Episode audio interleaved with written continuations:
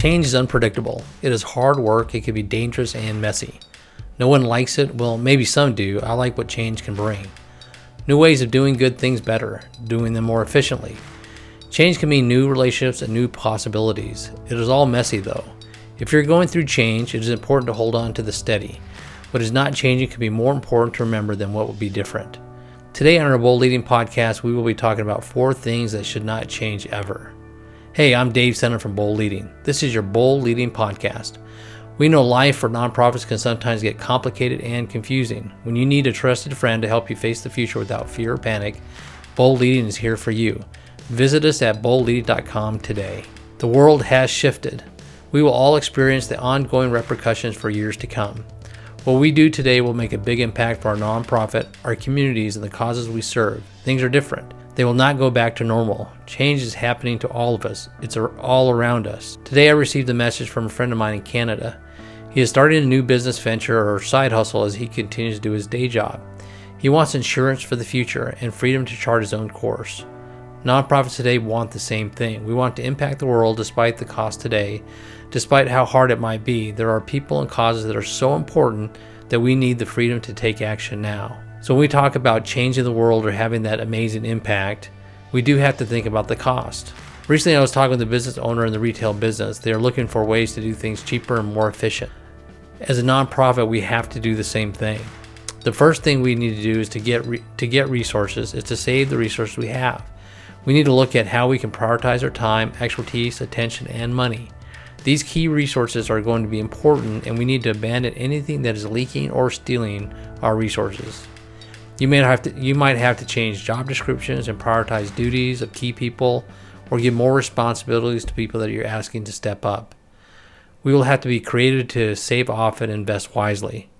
We will need to find more resource, resources at a smaller level. We need more people on our teams that volunteer and give, asking more people to give and making it easier for them to give. So we want more people involved, and it may be that we ask them at a $5 level or $20 level or for one hour time or even 30 minutes of time and allowing the threshold of them being involved to be as small as possible.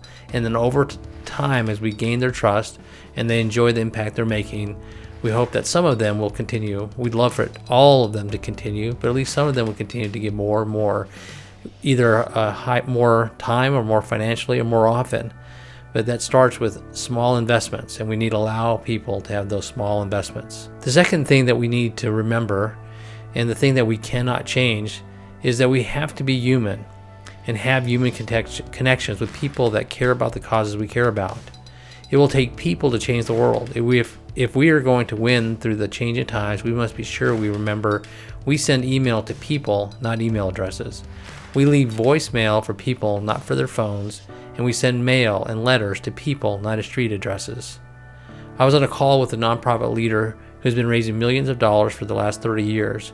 He was asked what advice you have for fundraisers. He said he was not the best fundraiser, but he had learned one thing find as many volunteers as possible to fundraise for your organization.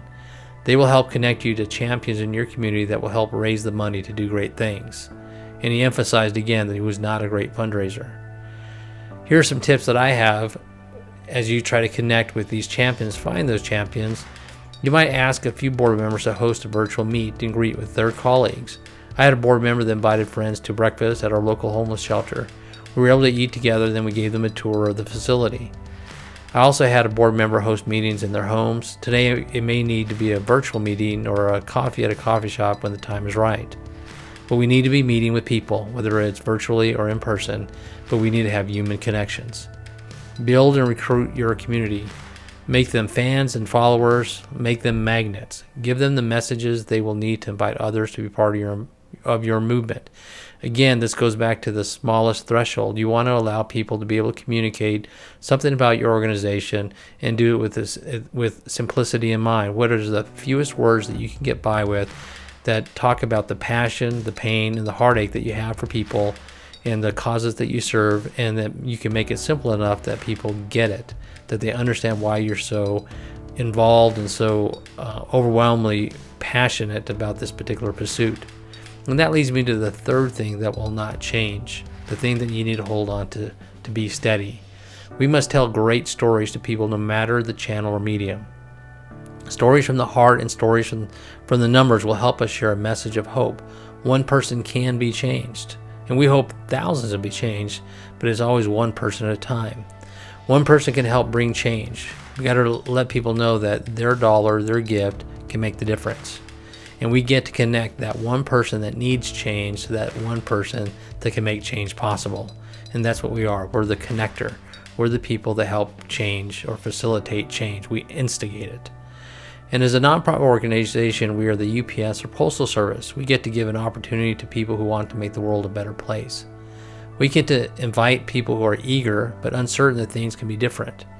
We give hope that violence, pain, homelessness, hunger, and so many other maladies do not have to be the whole story of a person or a family's life. I remember at a homeless shelter that I ran for about 13 years, people would drive by our organization all the time, and invariably I would meet somebody and talk with them, and they say, Dave, I drive by your shelter every day. And I always think to myself, I have to do something, I have to be involved, but I just never know what. And I just don't know how to bring myself into your doors to ask that question. And so it's always a privilege that I had, I felt that I had, to be able to help people resolve that conflict, that inner turmoil that they have about trying to make a difference in the world, to do something important, but they don't know quite where to start or how to get it done. And as a nonprofit organization, we have the ability to help people do big things, great things. And whether that's giving their time or their money or their talent, they want to be involved. And a lot of times they don't have the expertise how to solve homelessness or to eradicate violence or to help families or to to help whatever particular cause that you have, you, we have that expertise. So we're able to connect our expertise with their time and their talent and their dollars and make something happen that's very extraordinary for the people and the causes we serve. So we're that connector. And we have to be consistent and crafty storytellers. As we meet with those kinds of people, we need to be able to allow them to hear and feel the pain and the joy that we feel. And we need to be everywhere. We need to go where we're invited, and sometimes we have to invite ourselves. When I was a new executive director for a homeless shelter, I traveled thousands of miles telling our stories to churches, business groups, and any other gathering I could.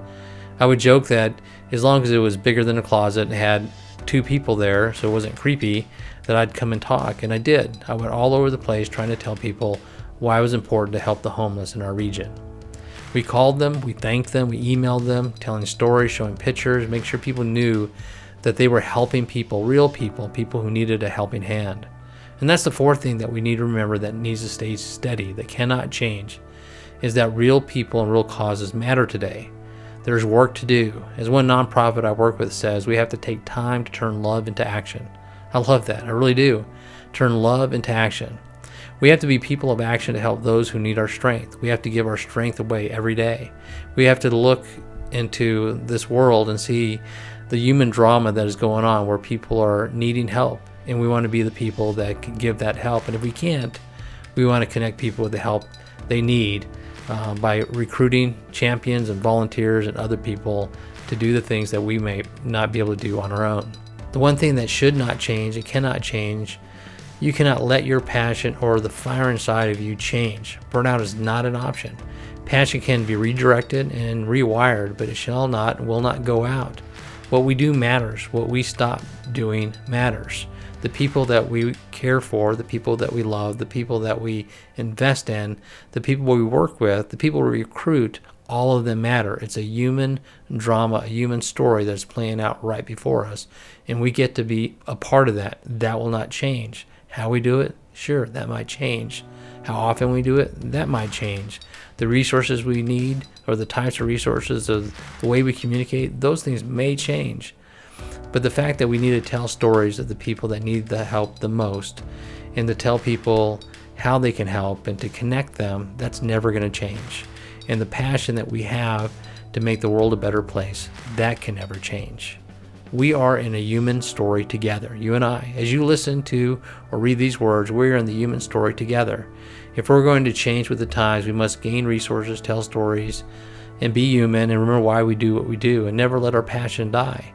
If you're struggling through the overwhelming sea of change and need help finding a way through, find your team of people that can help you find the new steady. That may be a volunteer, maybe a board member, it may be a mentor, colleagues, but you need to find your team. And if we can be part of your team, we would love that. Sign up for our, me- our email newsletter or like us on Facebook.